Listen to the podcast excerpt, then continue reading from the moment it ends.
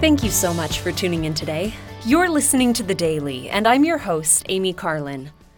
Today, I'd like to talk about healing the sick. In the New Testament and in the Book of Mormon, Jesus and his apostles offer blessings of healing and provide healing to the sick. At times, they even raise the dead. Sometimes we wonder why not all blessings of healing are fulfilled. I know someone who was present when a blessing of healing was offered, and it did not come to pass. Now, we must remember that priesthood blessings are contingent upon certain things. They require obedience, they require faith, they sometimes also require patience. The elder officiating a blessing should be sufficiently in tune with the Spirit in order to declare the will of the Lord. As President Dallin H. Oaks taught in 2010, if faith is sufficient, and if the Lord wills it, the afflicted person will be healed or blessed whether the officiator speaks those words or not.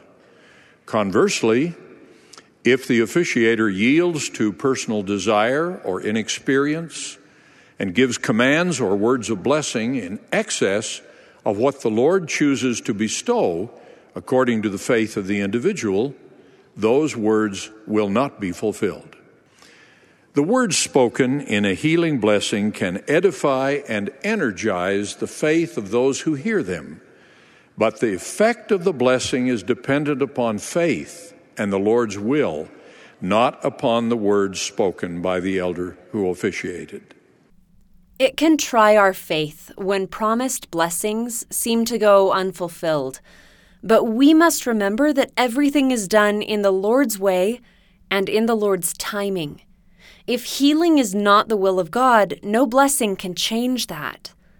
But as President Oaks also reminds us, the Lord's promise is that he that hath faith in me to be healed, and is not appointed unto death, shall be healed. And when one asketh according to the will of God, it is done even as he asketh. We need to trust in the Lord and trust in His great eternal plan. Through prayer, we can come to know the Lord's will, and we can work to align our wills to match it. If you would like to read, watch, or listen to the rest of President Oaks's message, look up his address, Healing the Sick. Thank you again for listening today. The Daily is brought to you by The Church of Jesus Christ of Latter day Saints.